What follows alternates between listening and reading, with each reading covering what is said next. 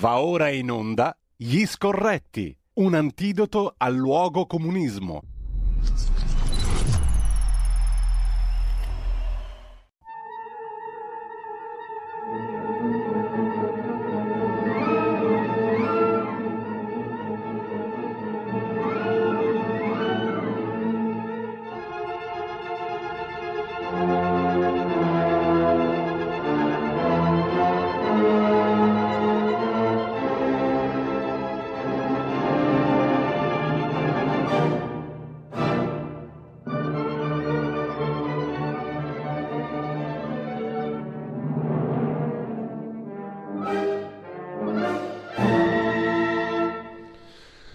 Eccoci qua, vedo già collegato con noi, lo ringrazio e lo saluto, il gran maestro Carlo Cambi. Buongiorno Carlo.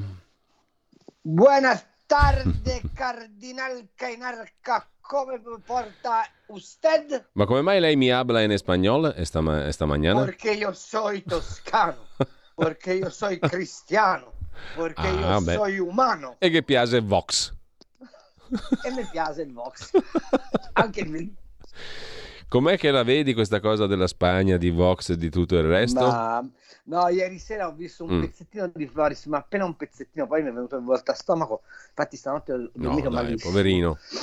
Poverino, eh? poverino Floris, non te, poverino, stavo dicendo. Esatto. E, e, e ho visto questa parata di stupidaggini di, di rapper spagnoli, ah, ma ascolta. ovviamente della destra. Eh. Eh, cioè, la domanda è a fronte dell'FMI che ti dice che stai in recessione, che hai una contrazione dei mm. consumi del 4%, che c'hai una sostanzialmente due diligence fatta dall'FMI, ma non solo dall'FMI, ma anche dalla Confindustria, ma anche da una serie di altri analisti, che ti dice che il governo dei migliori ha fatto delle porcate di proporzioni bibliche, che la bacchetta magica del signor Draghi non si è minimamente attivata, forse se l'ha dimenticata alla scuola dei maghi di Harry Potter, tu ti fai le rassegne canore dell'ultradestra spagnola per dire che c'è il pericolo fascista, razzista, nazista, oltranzista, interista, milanista eh, in Italia? Cioè fammi capire. Cioè, o sono io fuori da, da, da, dal contesto e che non capisco nulla che mi faccio delle preoccupazioni inutili, oppure il sistema è impazzito. Ecco, ma ehm, a proposito di sistema, eh, allora retrospettivamente, è forse troppo presto diciamo per dare uno sguardo retrospettivo serio, però allora che significato ha avuto la parentesi Draghi in, eh, nell'evoluzione? Da... domando io. cioè cosa cioè, significa? Praticamente, praticamente Draghi si risolve in figliolo, questo è il punto. Fare i vaccini, organizzare la partita vaccinale. Ho capito, eh, ma non è che ci voleva probabilmente il presidente della Croce Rossa, che ora viene giustamente indicato come prossimo ministro della sanità, bastava avanzava. Eh. Cioè, e non ci hanno mandato a votare dopo il troiaio della, della, del governo giallo-verde, non ci hanno rimandato a votare dopo la caduta del governo giallo-rosso, perché doveva arrivare il Salvatore della Patria che ci lascia 140 miliardi di debito in più sul groppone è una prospettiva di crescita negativa? Poi diceva, però devi fare la valutazione che abbiamo fatto il più 6,6 nel 2021 e fino a metà di quest'anno facevamo il più 3,5 e chiuderemo l'anno al più 3? Ma a parte che non chiuderemo l'anno al più 3, ma questo è un altro paio di maniche. Cioè, sostanzialmente Draghi ha avuto la straordinaria capacità di riportare, se va bene, il PIL al livello prepandemico? Però ci lascia altri 140 miliardi di debito dopo quelli 240 che ha fatto Conte col Conte bis? Cioè la presenza del PD nell'ultimo pezzetto di legislatura al governo ci ha lasciato un'eredità quasi 400 miliardi di debito in più e oggi strillano se si dovesse mai fare lo scostamento di bilancio per evitare che questo paese vada in, in, in liquidazione coatta? No, cioè fammi capire, c'è qualcosa che non mi torna. Aspetta, poi abbiamo avuto come eredità che il privatizzatore di autostrade si è ricomprato autostrade dando 7 miliardi e mezzo ai Benettoni, che il privatizzatore di Alitalia la semi privatizza perché la vende ai francesi perché la quota dello Stato che rimane allo Stato è più alta. Poi abbiamo il privatizzatore di tutte le banche che ci dice che dobbiamo mettere altri 2 miliardi circa dentro Monte Paschi che non se lo può comprare nessuno. Poi abbiamo il privatizzatore dell'eroe delle privatizzazioni che ci sta raccontando che dobbiamo mettere un altro miliardo e mezzo dentro l'ILVA per farla, per farla continuare a lavorare. E tutto questo a fronte dell'unica proposta internazionale che ha fatto e che l'hanno spennacchiato. E cioè a marzo ha detto ci vuole il price cap sul gas, stiamo arrivando a novembre, fra un po' si accendono i termosifoni e di price cap per gas non ne parla nessuno. Allora Beh, la domanda è, mm. do, dove sta sto mago? Beh, allora è evidente, Carlo, che nessuna delle questioni cosiddette strutturali è stata affrontata da sto governo uscente, no? Oggi c'è un'intervista al sottosegretario Garofoli sul Corriere della Sera dove si eh, certifica certo. questo nulla, no? Però si dice che i documenti noi ve li daremo, non li teniamo per noi, ve li passiamo a voi che arrivate adesso. Cioè, questo... se, ci danno anche una, se ci danno anche un'incartata di mortadella, ci fanno un piacere. Cioè. No, però il problema si pone inevitabilmente per quello che Meloni ha detto sarà il governo più politico che si sia mai visto. E questa va presa... Ma viva Dio! No, va presa sul serio questa cosa. Però il governo più certo. politico che si sarà mai visto deve affrontare tutte le questioni politiche che non sono state affrontate. Io allargherei il raggio perché alla fine... Eh, se vogliamo essere moderati dal 2011 che non si affrontano questioni politiche serie, da quando è caduto Berlusconi l'ultimo certo. governo politico era quello lì fondamentalmente. Ma la domanda che ti faccio io è, se tu non hai un blocco di riferimento di consenso nel paese, come fai a pigliare delle scelte, giuste o sbagliate che esse siano, che siano verificabili? Qual è stata l'abilità del PD? Di governare senza consenso e quindi sottrarsi alla verifica delle scelte compiute. Tutto lì. Tant'è vero che la prima volta che gli hanno fatto fare la verifica, quella che si supporrebbe essere la base sociale tradizionale del PD, li ha abbandonati o dico una stupidaggine? Ecco, e a questo proposito Carlo, prima di coinvolgere anche come al solito chi ci segue, io vorrei proprio mm, partire in maniera un po' di, così, didattica, tra virgolette, dal nostro ordine del giorno degli argomenti che ci eravamo proposti di affrontare. Allora, mh, mm, intanto però prima de, mm, de, de, della polpa, perché una delle questioni di, di sostanza di oggi è eh, la previsione economica per il 2023, negativa sotto tutti i punti di vista. No? Questo è un altro te- tema grosso, si sta parlando in questi giorni del ministro dell'economia, chi sarà, chi non sarà.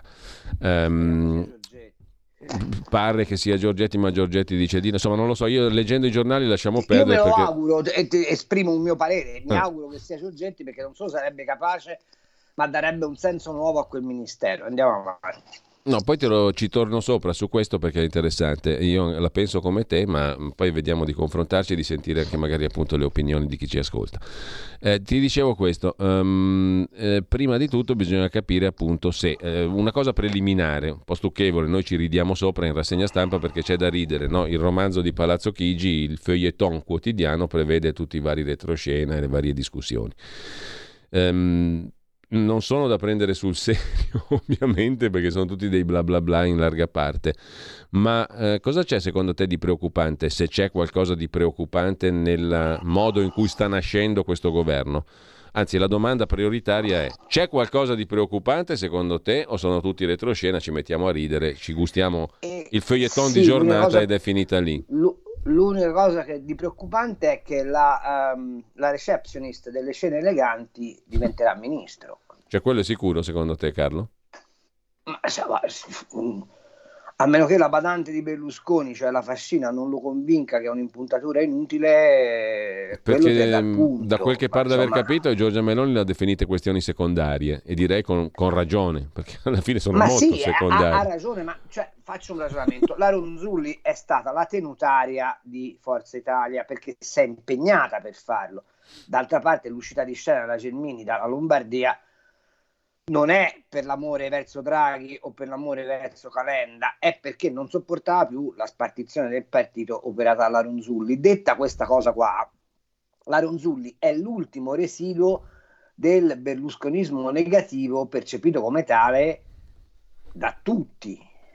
E, e, e, il fatto che lui insista a volerla ministro, secondo me, non gli dà la statura del cambiamento di passo che il centrodestra ha fatto in questi anni. Ed ha ragione la Meloni quando dice è una questione secondaria, ma la stessa Ronzulli dovrebbe essere così brava da fare un passo indietro e conquistarsi una fiducia, per esempio come capogruppo alla Camera dove è stata eletta di Forza Italia. Cioè dovrebbe capire che potrebbe avere un ruolo di interlocuzione parlamentare ben superiore a quello che avrebbe come ministra.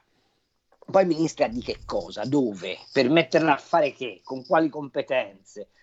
E, e questo che io non capisco. Eh, dove la mettiamo? Alle pari opportunità? Cioè, non, non lo so. E, e la storia della gente in qualche modo conta. Dice, ma Tajani lo mandano a fare il ministro degli esteri, ma magari. Tajani è uno che ha dei rapporti straordinari in Europa, è stato commissario europeo, è stato vicepresidente del Parlamento europeo, cioè è un signore che dà del tuo a metà, no, a tre quarti dei leader eh, europei e, prov- e, si intende di politica molto più di Di Maio. Quindi non è detto che dentro Forza Italia non ci siano le figure di straordinario mm. peso politico e anche di grande capacità, ma, in, ma ora sento che Berlusconi si impunta sul Ministero della Giustizia e, fa, e, e c'è il nome della Ronzulli in ballo. Mi auguro che non si pensi di mandare la Ronzulli a, a, a, a Palazzo di Giustizia, perché in quel caso sarebbe sbranata immediatamente dai magistrati, il che vorrebbe dire che l'unica cosa che oltre all'economia che va profondamente riformata nel paese non verrebbe toccata da un capello. Eh, altra cosa, è francamente disdicevole che per l'ennesima volta Berlusconi chieda la delega sulle televisioni un, per un suo uomo. Cioè, vuol dire che tu vuoi minare questo governo perché pensi per l'ennesima volta di essere il, il meglio fico del bigonzo. Purtroppo gli elettori non hanno detto questo. Beh, vedremo. vedremo se queste nodi che tu giustamente hai messo in luce verranno sciolti. Quindi le, le, cose mm. che vedo preoccupanti sono queste, mm. tutto il resto è fuffa, cioè sono, sono chiacchiere, cioè Calderoli, la sì. russa, la quadra su sta roba si trova in 5 minuti. Ecco, Dai, perché, dici, perché dicevi prima Carlo Giancarlo Giorgetti ottimo ministro dell'economia? Per tre motivi. Primo perché è un uomo che ha una serietà nell'impegno uh, uh, di, di amministrazione come non ce ne sono quasi più in Italia. Cioè io lo vedo come un Bruno Visentini, cioè uno di quelli che si mette lì, da, lavora 15 ore al giorno, dà poche interviste, non parla, non pensa a, a se stesso e sta col capochino sulle cose che deve fare. Secondo, è un uomo che ha una competenza economica rilevante, cioè non è il primo che passa, è uno che ha studiato bene alla Bocconi, è uno che, si occupa, che conosce molto bene l'economia politica, anzi ti dirò di più, secondo me era meno adatto a fare il ministro dello sviluppo economico di quanto non sia adatto a fare il ministro dell'economia, ma questo suo assurgere dal Ministero dello sviluppo economico, quindi quello che si dovrebbe occupare seriamente dell'economia reale del paese, a ministro dell'economia è un passaggio che dal punto di vista del valore simbolico è molto significativo. Vuol dire che questo governo pensa di sistemare l'economia del paese non con i soliti meccanismi europei, i bilancini, diciamo un approccio ragionieristico, ma con un approccio imprenditoriale, cioè mi affido a chi produce ricchezza o ho un occhio di riguardo per chi produce ricchezza e sono tanto dipendenti quanto gli imprenditori e da lì spero di cavare uno sviluppo che mi consente di mettere in quadro il bilancio pubblico. Questo sarebbe un segnale di straordinaria efficacia, secondo me, anche all'estero e soprattutto nei confronti dei mercati, questo famoso ehm, eh, convitato di pietra che in realtà non sta aspettando sfracelli in Italia, sta semplicemente cercando di capire se il contesto internazionale darà all'Italia quello spazio di manovra necessario per gestire mm. questa massa incredibile di debito. È come un po', cioè quello che non, la gente non capisce è, poniamo, tu hai un malato di tumore, ok? Che ha una massa tumorale enorme ed è l'Italia. I mercati sono i parenti che aspettano l'eredità. Se il chirurgo fa vedere che la massa tumorale è, si può rimuovere, i parenti mh, mm, stanno buoni perché tanto sanno che la zia l'affitto glielo paga. E quando si rendono conto che la massa eh, tumorale è troppo estesa e il chirurgo che deve operare non sa da dove cominciare, che i parenti chiedono l'eutanasia e vogliono incassare l'eredità subito. Questa è la situazione dell'Italia. Allora, secondo me, Giorgetti è un chirurgo di talento che potrebbe rassicurare sulla capacità di trovare le risorse per rimuovere la massa tumorale. Aggiungo due considerazioni, Carlo. È stato presidente della commissione bilancio e quindi conosce esatto. molto bene la dinamica dei rapporti fra governo e Parlamento, che non guasta e mh, mm, comunque fa parte della Lega delle Origini, che come ricordavi tu è la Lega che nasce da una protesta anche sana, anche mh, mm, diciamo condivisibile dei ceti produttivi, no? eh, e quindi sa che cos'è l'economia reale evidentemente e non rappresenta più soltanto una fetta di territorio ormai, ma l'economia reale di tutto no. il paese. Quindi secondo me questi sono cioè, due cose non è che il problema dell'artigiano di Busta e Zizia è diverso dal eh, problema certo. dell'imprenditore di Palermo, cioè, mm, impresa si fa sempre nella stessa maniera, eh? cioè, non è che... E allora, detto questo, Carlo, uno dei primi punti, ma lo ha ribadito mi pare anche Giorgia Meloni, sarà una questione dell'energia e delle bollette. Eh, e tu te ne occupi oggi su Panorama, l'articolo viene intitolato oggi Separati e in bolletta, separati perché ognuno qua va per conto suo e nella meravigliosa e unita Europa e, e, mentre il ministro Cingolani ci dice che dobbiamo stare tranquilli perché abbiamo tante di quelle scorte che possiamo regalare gas in giro per, per l'Europa. Um, mm, eh, boh, non lo so. Tutti gli altri, dall'ENI all'Agenzia internazionale dell'energia, ci dicono che il futuro è poco bello, però Cingolani si dice abbastanza tranquillo. Speriamo che abbia ragione lui. In ogni caso. Eh, il problema non è solo questo, eh, delle parole di un ministro o di un altro, il problema è che l'economia eh, soffre grandemente e si prevedono, tu lo scrivi oggi su Panorama, milioni di persone in gravissime difficoltà economiche, in un'Europa nella quale ognuno va per conto suo. E se ognuno va per conto suo, l'Italia cosa deve fare? Andare ancora di più per conto suo. cioè?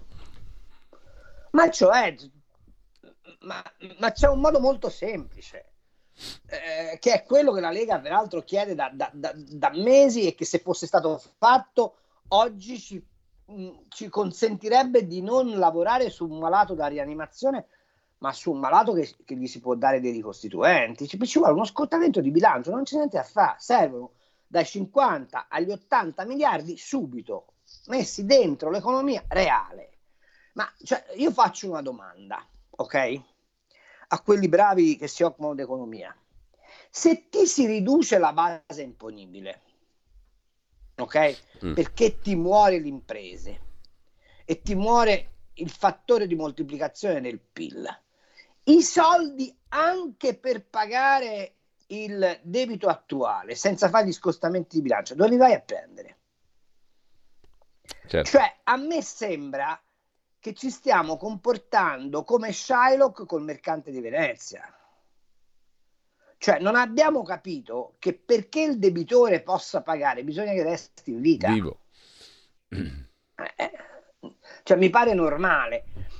Allora, l'altra cosa, continuare a pensare che ci sia un price cap con un'Europa che smonta la sua architettura, perché dobbiamo ricordarci sempre che il TTF l'ha inventato Prodi, che il metano è schizzato in alto perché c'è il Green Deal, che eh, eh, la cosiddetta tassonomia, cioè le fonti ammesse dall'Europa, è variabile, che non abbiamo fatto nulla, nulla da febbraio ad oggi per impiantare qualsiasi cosa che ci garantisse almeno un futuro più tranquillo sull'energia. Siamo semplicemente andati ad accattonare gas ovunque, anche dove non c'è, tipo in Angola o tipo in Congo. E tutto questo oggi, nella, nell'unica speranza, in questo fideismo europeo che fa francamente schiantare da ridere, lo deleghiamo a un accordo di 27 paesi, ognuno dei quali ha una strategia diversa e delle esigenze diverse. Ma, ma, ma Come si fa? Allora io farei una cosa molto semplice a questo punto. Andrei a battere cassa dal signor Biden e direi hai rotto le balle. Io sfaccio l'alleanza atlantica se tu non cacci i soldi per farmi campare. Tra l'altro un ragionamento del genere, lo sta, cioè del genere, badare a se stessi lo stanno facendo tutti, ma proprio tutti. Tu li elenchi nel tuo articolo i paesi come Spagna e Portogallo, non, non se ne occupa nessuno, pare che non esistano, però sia la Spagna che il Portogallo si sono fatti il price cap in casa, no? Come tu scrivi. Eh, vai, vai, a vedere le stime dell'FMI per Spagna e Portogallo, poi vediamo se serve o non serve farsi la roba per, per, conto proprio. Mm, si è parlato molto della Germania, ma un caso eclatante è anche quello francese. No? Intanto hanno esatto. ri- rinazionalizzato Electricité de France, EDF, che sarebbe come se noi rinazionalizzassimo l'Enel sostanzialmente, no? Mm. Eh, e, esatto. nessuno, e, nessuno, ha fiatato, tra l'altro. Non c'è stato nessuno sì. che abbia eccepito alcunché. E poi no. ci sono due personaggi che vengono dipinti male o bene a seconda, uno o sempre male, Viktor Orban, e quell'altro a volte bene, a volte male, cioè il presidente turco Erdogan, i quali sì, però... che si fa gli affari suoi allegramente ed è bravissimo nel farseli. Io vorrei mm. che fosse chiaro. Cioè, non è cioè che... Erdo, Erdogan non è un eh. passante, è un componente dell'Alleanza Atlantica, della Nato. Hm? No. E, ha fatto sì, il... fondamental... e ha fatto il suo bel patto con Gazprom. O no? Carlo, ti abbiamo un po' perso. Non so se ci sentiamo, io vedo l'immagine congelata, come purtroppo talora accade nei... No, ora mi senti. Ecco sì, ti sentiamo. Eh, stavo dicendo, il signor Erdogan ha fatto il suo bel patto con Gazprom, tanto per, per essere fedele ai principi della Nato. Certo. Ma lo stesso ha fatto Orban, cioè si sono fatti dare il gas che pagheranno nel 2024 a rate, peraltro in rubli, e pensano ai loro paesi, giustamente. Cioè, ma voglio dire, allora, noi siamo quel paese che tra qualche giorno avrà quattro manifestazioni diverse per la pace, dopo che per otto mesi se pronunciavi l'idea trattativa venivi, venivi arruolato immediatamente al KGB. Sì. Lo capite che non è stereo. Ieri al G7 che cosa hanno concluso? C'è qualcuno che sta in grado di farlo sapere. Cioè, può darsi che sfugga a me, eh, però a occhio vorrei sapere cosa hanno concluso. Tu lo sai? No, eh, ehm, però so che mh, mm, l'agenzia ANSA in questo momento, a proposito di Biden che tu citavi prima, eh, riporta come principale nella notizia di oggi la frase di Biden. Inco- incontro con Putin dipende da cosa vuole dirmi. Non so se abbia pronunciato davvero una frase di questo tipo il Presidente degli Stati Uniti. Beh, da Biden è tutto possibile, voglio dire. So, so però che quello che tu metti in luce nelle tue analisi, Carlo, spesso è che vero, la vera questione ormai non è più quella dell'Europa e dell'unità europea. La vera questione a livello mondiale geopolitico è lo scontro fra Cina e Stati Uniti. Hm?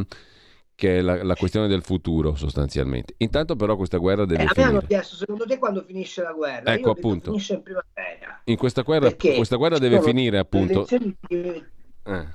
Eh? No, no, dicevo, intanto questa no, guerra deve finire, è quello che stavi dicendo tu. Quando finisce questa guerra, allora, stavi dicendo?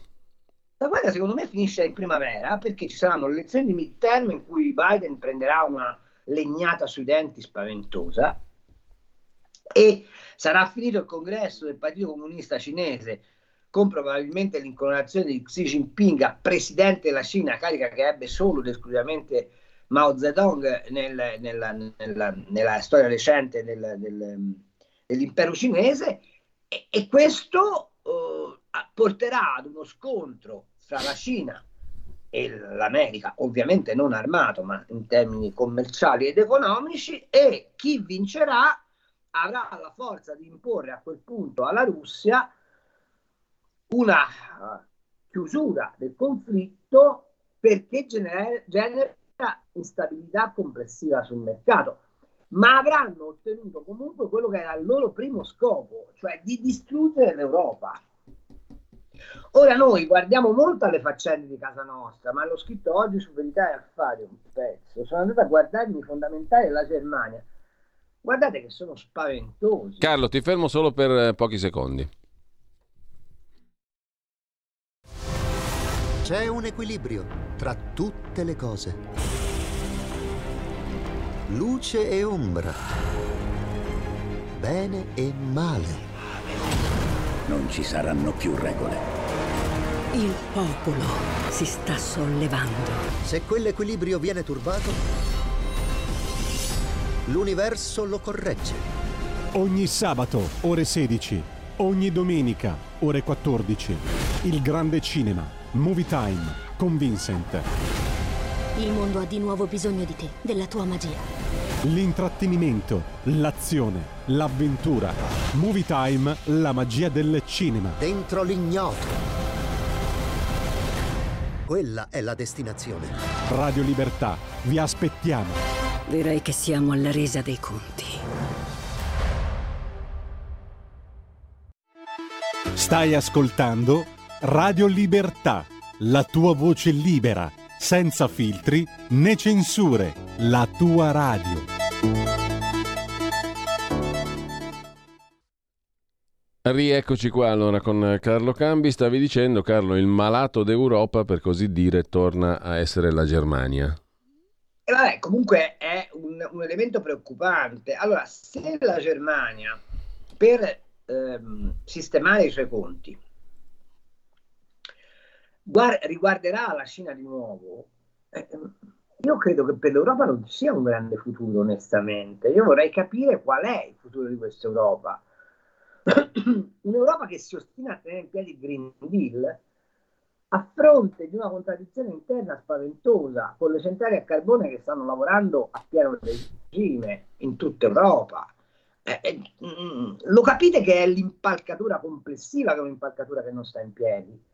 Allora, se Biden verrà sconfitto, come io penso, e come molti osservatori dicono, alle elezioni di, di midterm, se Xi Jinping piglierà, come credo e come credono tutti, il potere assoluto in Cina, la partita europea la vorranno risolvere e, e, chiederanno a Putin di non rompere più le balle, perché a quel punto la, la, la, la sfida si gioca soltanto fra i due giganti. Io un anno fa ricordo a Floris, quando ancora mi invitava, che dissi: Guardate, state raccontando questa guerra russo-ucraina, dimenticandovi che in realtà il conflitto non è russo-ucraino, ma il conflitto è USA-Cina. Ora, alla Cina avere un junior partner come la Russia che gli assicura energie e materie prime non fa affatto schifo. Il problema è che l'Europa non può fare il junior partner dell'America, perché l'America del junior partner non ha bisogno, ha bisogno soltanto di un mercato, che è appunto il mercato europeo. E, e se questo mercato europeo viene destabilizzato ulteriormente da, um, da Putin, che riduce la capacità di spesa degli europei, Biden ne riceve un danno. A quel punto sarà interesse di Biden per eh, continuare ad avere un mercato nel quale diversare i suoi prodotti e per Xi Jinping per avere un junior partner che gli assicura materie prime e energia, andargli a dire dovete fare la pace. Il punto qual è? È che secondo me gli è scappato di mano il matto. Perché Zelensky si è convinto di essere il grande difensore dell'Occidente e l'Occidente, detto fra me e voi, di Zelensky se ne fotte. Mm, infatti da qualche, da qualche, tempo gli stanno dicendo sta in riga perché va a finire male. Esatto, mm. però lui no, come vedi non sta in riga, no? fa le leggi, dice mai trattare con Putin, fa i discorsi al G7. Chiede attacchi nucleari preventivi e poi fa finta di smentire. non, ca- non, capendo che se va via Putin dal Cremlino ne arriva uno peggio, eh? non è ne arriva uno meglio. Allora Carlo, sono già le 10.04, sentiamo le telefonate. Eh vabbè, schiacchieri, schiacchieri, sempre, che ce la posso fare? Eh, eh, scusami, hai ragione, hai perfettamente ragione. 02 66 20 35 29 per chi vuole, volesse intervenire in diretta. Lo ripeto 02 66 20 35 29 34 664 27 756 per chi vuole intervenire via WhatsApp con audio o con messaggi. C'è un audio, lo sentiamo al volo.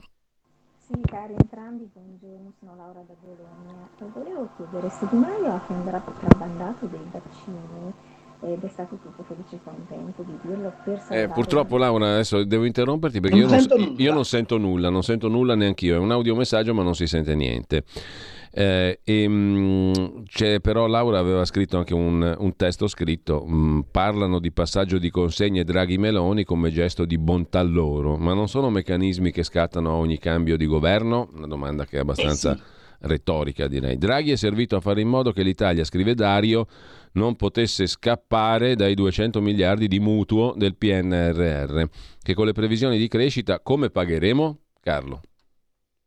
Non lo pagheremo, molto semplice.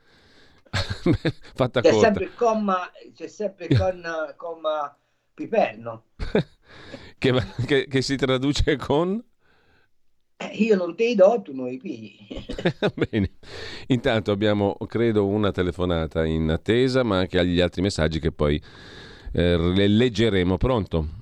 Pronto, cioè Giulio Mauro di Reggio. Caro Mauro, prego. Dunque, per quanto riguarda Draghi, neppure Mago Merlino ha resistito due volte al fuoco del drago no? e poi Avalon è sparita. In effetti la, la, il primo colpo di fuoco nel 92 ed, ed è stato tipicamente, essendo un uomo delle porte girevoli della Goldman Sachs, è stato mandato qua per finire l'Italia, per distruggere l'intero tessuto sociale e posso dire che ci è riuscito benissimo.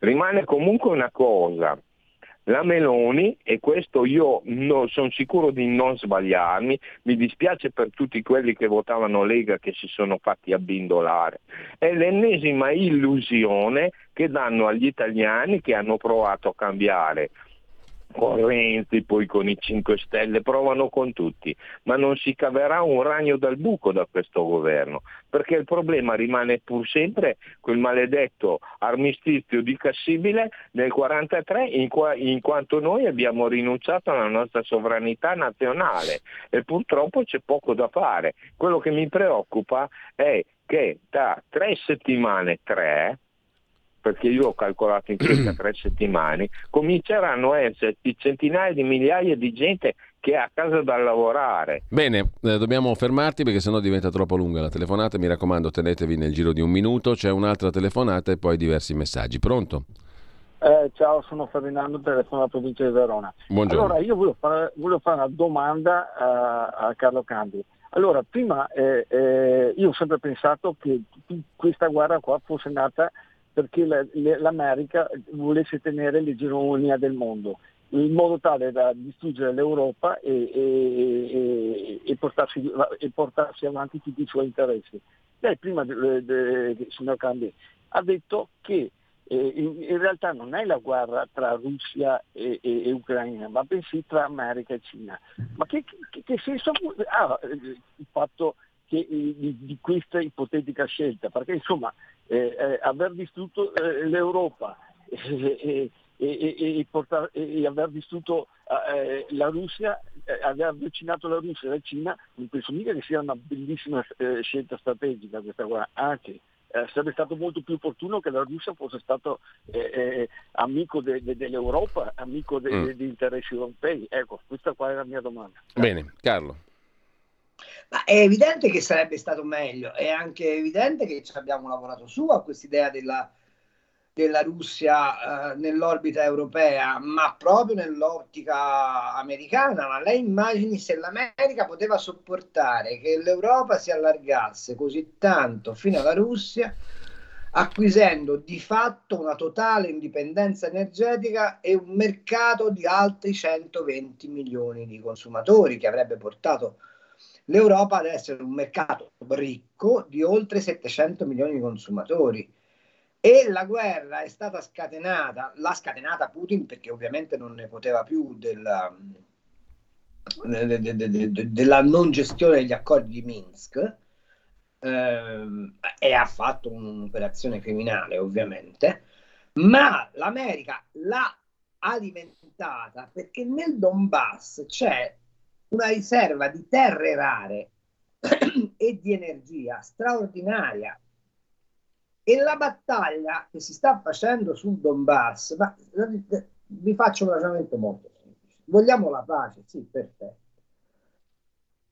La Russia rivendica il Donbass su una rivendicazione che non è economica ma è etnico-culturale. Metterli al tavolino dicendo diamo un'autonomia totale alle repubbliche del Donbass o addirittura le facciamo diventare un territorio cuscinetto avrebbe fermato la guerra nel, nell'arco di 48 ore. Perché non si fa? Perché l'America ha un problema, deve riequilibrare la potenza cinese sulle terre rare e l'Ucraina in quella striscia è il giacimento per riequilibrare questa, questo gap, per colmare questo gap. Questa è la verità vera di questa guerra che però nessuno vuole raccontare. Perché? Perché se la raccontassimo così si teme che l'afflato democratico, i valori dell'Europa, eccetera, eccetera, sarebbero immediatamente erosi dalle popolazioni che si renderebbero conto che non stiamo soffrendo le pene dell'inferno per affermare i valori della democrazia, ma semplicemente per fare un favore economico a qualcuno. Carlo, domanda Ambrogio via WhatsApp. Sono pienamente d'accordo per salvare la baracca, scostamento di bilancio, come dice Salvini da mesi, ma Meloni, novella salvatrice della patria, non ne vuol sentir parlare. E allora? chiede Ambrogio. Perché Meloni... No, e allora si farà, perché non c'è un'altra strada. Ma la Meloni non lo può dire prima di insediarsi, perché teme che verrebbe scatenata contro la canea europea. Non vi dimenticate mai che la Meloni è anche il presidente del Partito Conservatore Europeo, cioè il terzo raggruppamento della, della, della, dell'emisfero di Strasburgo e quindi deve tenere conto delle ripercussioni dei suoi atti in Europa e sa perfettamente che se predicasse lo scostamento di bilancio la farebbero secca prima che, che si alzi in volo. Quindi lo scostamento si farà, ma vedete che si farà fra un mese e mezzo. Il problema qual è? È che se si fa fra un mese e mezzo, probabilmente viene eh, applicato ad un paese che è già morto. Gino di Ostia, Maria Perché la previsione che faceva il nostro mm. amico di Reggio Emilia di tre settimane, un mese, non è una previsione azzardata. Allora, Gino di Ostia, Maria di Sacile, via WhatsApp. Se il centrodestra non riuscirà a governare per le opposizioni di piazza, sinistra, eccetera, non crede che siamo in un sistema oligarchico e la democrazia in questo paese non esiste? Carlo. Ma noi siamo in una democratura da, da almeno dieci anni. Mentre eh, abbiamo... Scusate, ma è possibile che a nessuno faccia effetto di avere un Presidente della Repubblica che rimane in carica per 14 anni? Guardate che governerà meno Carlo III d'Inghilterra, eh, in base all'anagrafe. Abbiamo intanto recuperato l'audio della nostra ascoltatrice da Bologna, Laura.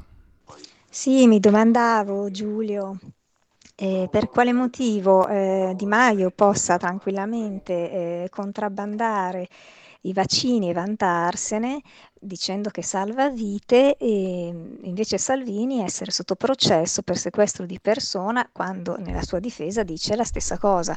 Io ho salvato vite in questo modo. Uno è sotto processo e quell'altro allegramente eh, se, si vanta di aver venduto sotto banco roba pagata dagli italiani. Quindi mi domando anche dove vadano a finire i soldini che lui avrà in un qualche modo ottenuto perché Di Maio per, a gratis non fa nulla. Buona giornata. Devo dirti Carlo che a me colpisce molto di più anche il discorso degli sms cancellati dalla baronessa von der Leyen sul discorso Pfizer e miliardi europei per i vaccini Pfizer. Quella lì non c'è niente da ridere. Eh, eh, no, prego, prego Carlo. No, no, dicevo, è la dimostrazione. La baronessa von der Leyen all'ennesima potenza, il povero Di Maio alla ennesima potenza negativa che la giustizia in questo paese non, non è una giustizia, è semplicemente un'amministrazione di ehm, vendette in nome e per conto degli schieramenti. Eh, quanto a dove sono andati a finire i soldi di Di Maio, non, non, lo so. Io penso che Di Maio alla fine aprirà un ciringhito a di frequenze. Allora, audiomessaggio.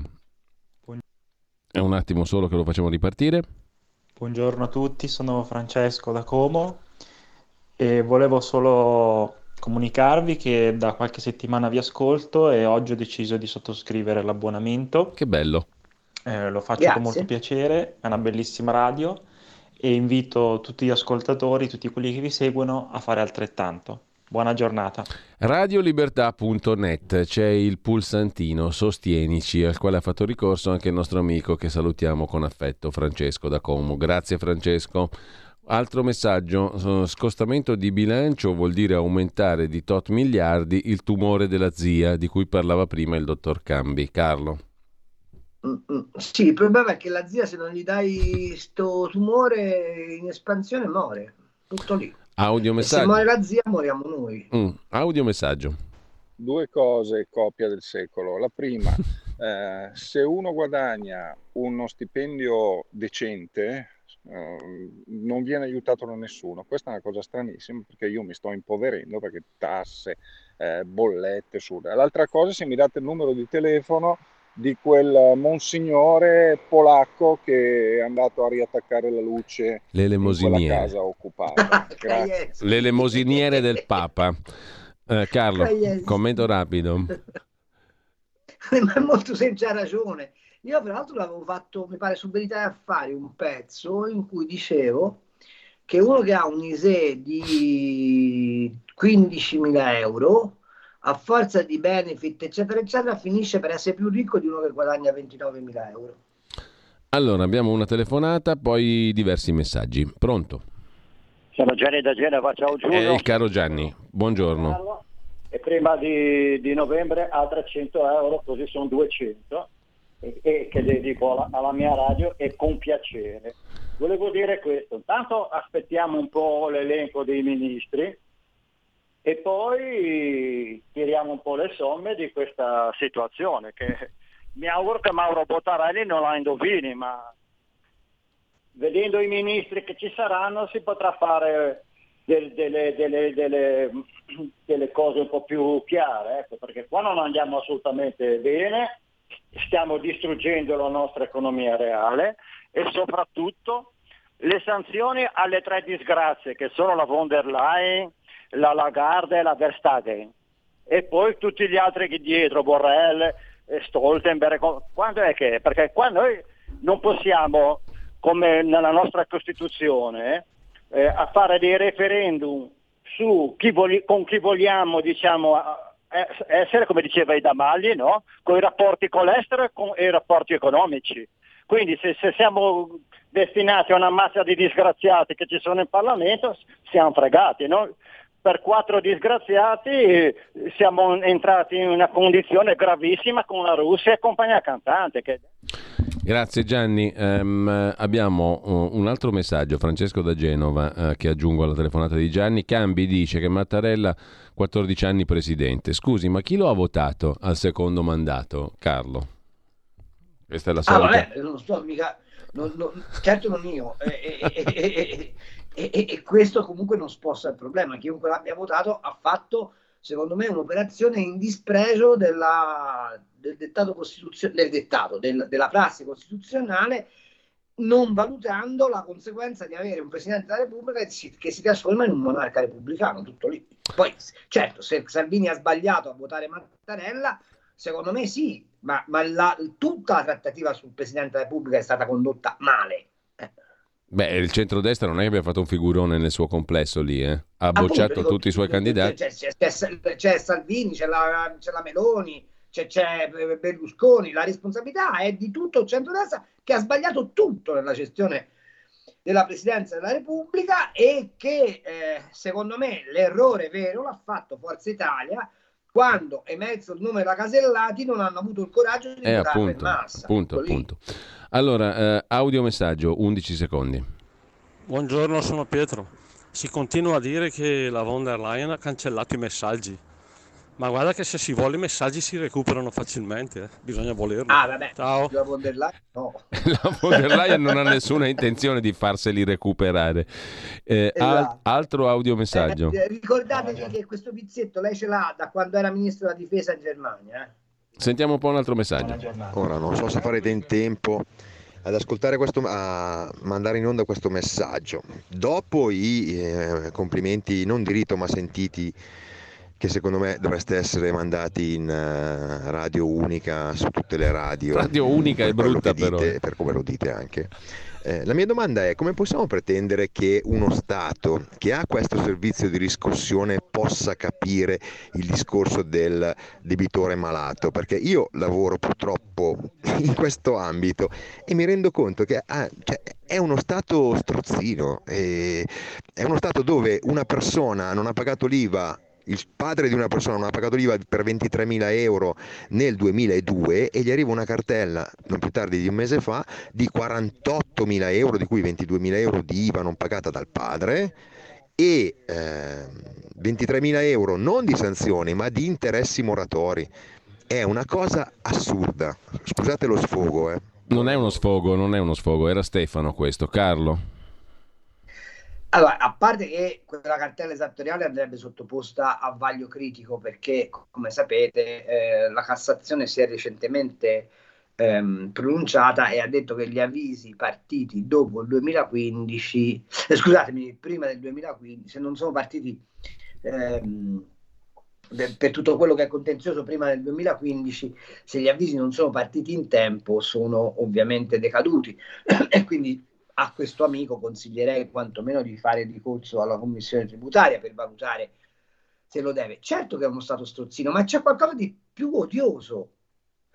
Que- fra un mese tutte le partite IVA pagheranno l'anticipo sugli incassi IVA previsti, gonfiati peraltro dall'inflazione, perché non vuol dire che se tu hai avuto un incremento del 10 o 12% di fatturato sei più ricco, hai semplicemente subito l'inflazione, ma lo Stato ti chiede l'anticipo e poi ti chiederà l'anticipo sull'IRPEF o IRES che sia.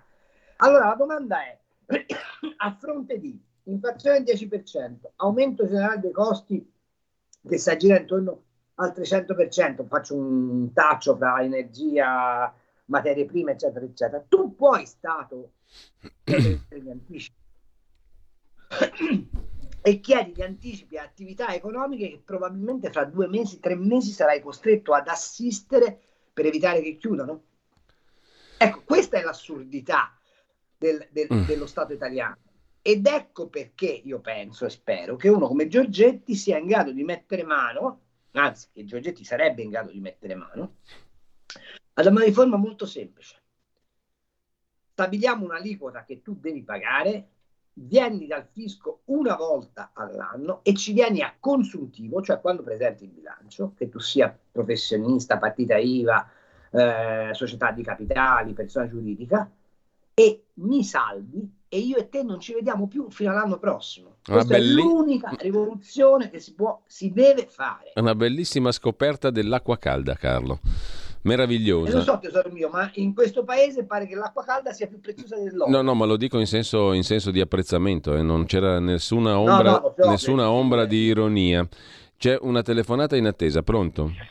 Sì, Luigi da Firenze. Buongiorno, buongiorno Luigi. A te, buongiorno a tutti. Sarò sintetico. Prego. Io praticamente quasi sempre eh, ascolto il dottor Baldassarre che proviene d'Alleanza Nazionale ed è un ottimo econ- economista. Professor Mario Baldassarri. Mario Professor Mario Baldassarri. Lui sta dando la soluzione da parecchio tempo, oltretutto fa dei convegni, con il quale spiega come risolvere, uno, il problema delle tasse in Italia, una grossa eh, riforma fiscale con tre A liquide. Se andate a vedere non mi prolungo, però potete andare a vedere lì, c'è da tutte le parti.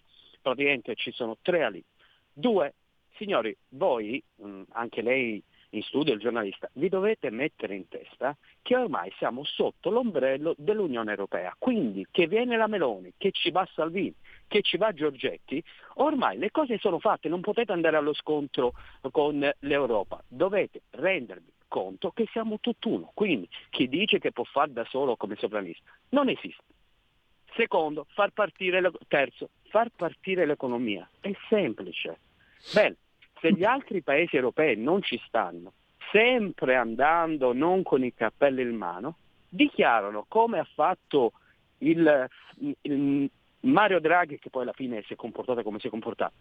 Signori, non vogliamo andare avanti con il discorso dell'economia? Bene, allora noi facciamo una cosa, produciamo eh, e andiamo praticamente per conto nostro. Se dobbiamo fare uno scostamento di bilancio, Scusi, lo facciamo. Ha detto tempo, ha, ha detto un minuto fa che dipendiamo dall'Europa Eh, e illudersi di, di, di uscire dall'Europa e ora fa, fa il discorso esattamente contrario. Mi faccia capire. Non mi fraintendere. Dipendiamo No, dall'Europa vorrei in un modo appunto, solo, in un modo solo, andando non a spaccare tutto, ma a dire come Italia. Signori, se noi praticamente non possiamo andare avanti perché tra un mese crolliamo e andiamo praticamente tutti a quarta 48, d'ora in avanti, siccome noi dobbiamo aiutare le imprese, dovete praticamente non imporci il tetto e non farlo. Noi andiamo avanti, questo è il punto, cara Germania, perché un'altra cosa... Sì, sì, no, no, abbiamo, abbiamo questa- capito. Devo salutarla solo per questioni di tempo, però lei dice no al sovranismo, ma sì al sovranismo quando serve. Cioè, vai in Europa non a spaccar tutto che non vuol dire niente, però a, ba- a battere i famosi pugni sul tavolo che non vuol dire niente lo stesso. No, ma- Cioè, significa... Guarda, diciamo una cosa che nessuno- di cui nessuno si occupa. Mm. I tedeschi hanno già detto che nel 2024 vogliono rimettere il patto di stabilità, ma di- cioè, do- dove, dove viviamo? Abbiate pazienza, ma secondo voi in un anno e mezzo è possibile riportare il paese a livelli di deficit PIL e debito PIL compatibili col vecchio patto di stabilità? No, Certo, allora Carlo, abbiamo... e, e- e- e però, e però, Mm. e però, a Strasburgo, nel Parlamento europeo, il PPE e il PSE hanno prodotto documenti che dicono se si rimette quel patto di stabilità l'Europa crolla. No! Ma voi pensate che veramente che l'Inder, una volta che la Germania ha sistemato per affari suoi la faccenda del gas, sia disposta a dire agli altri partner europei, in particolare a uno che è l'Italia, vabbè, ora vi diamo le condizioni perché vi solleviate. Ma, ma- ma dove, dove pensate che stia scritta sta roba qua? Eh, faccio notare, ed è l'ultima cosa che dico, poi, poi mi, mi interessa dirne una sulla Lega, Sì, che in questo momento la supply chain, cioè la, la- la fornitura fra Germania e Italia, è interrotta perché ai tedeschi dell'industria italiana non gliene frega più nulla perché non gli serve. I tedeschi stanno guardando esclusivamente alla Cina. Allora, noi non abbiamo neanche una politica industriale e vorrei invitare Carlo Bonomi invece a fare che a fare i comizietti che gli servono a garantirsi il consenso in Italia a, a- a guardare complessivamente il quadro delle politiche industriali che si fanno in Occidente, noi abbiamo un problema. Cioè, qual è la collocazione del nostro sistema industriale sullo scacchiere internazionale? e qual è il rapporto che noi avremo in Europa rispetto agli obblighi di finanza pubblica? Faccio notare che noi abbiamo scritto in Costituzione, grazie al- all'afflato di Monti e di Draghi, che abbiamo l'obbligo del pareggio di bilancio. Ora, basta questo a qualsiasi parte europeo per dichiarare che l'Italia non rispetta le leggi. E, e fino adesso stiamo con- vivendo sulla clemenza degli europei, punto. Carlo, abbiamo un minuto, la cosa sulla Lega dilla subito. Che spero che questa esperienza di governo, anzi che questa preparazione al governo, consenta alla Lega di rimobilitare le energie dei territori.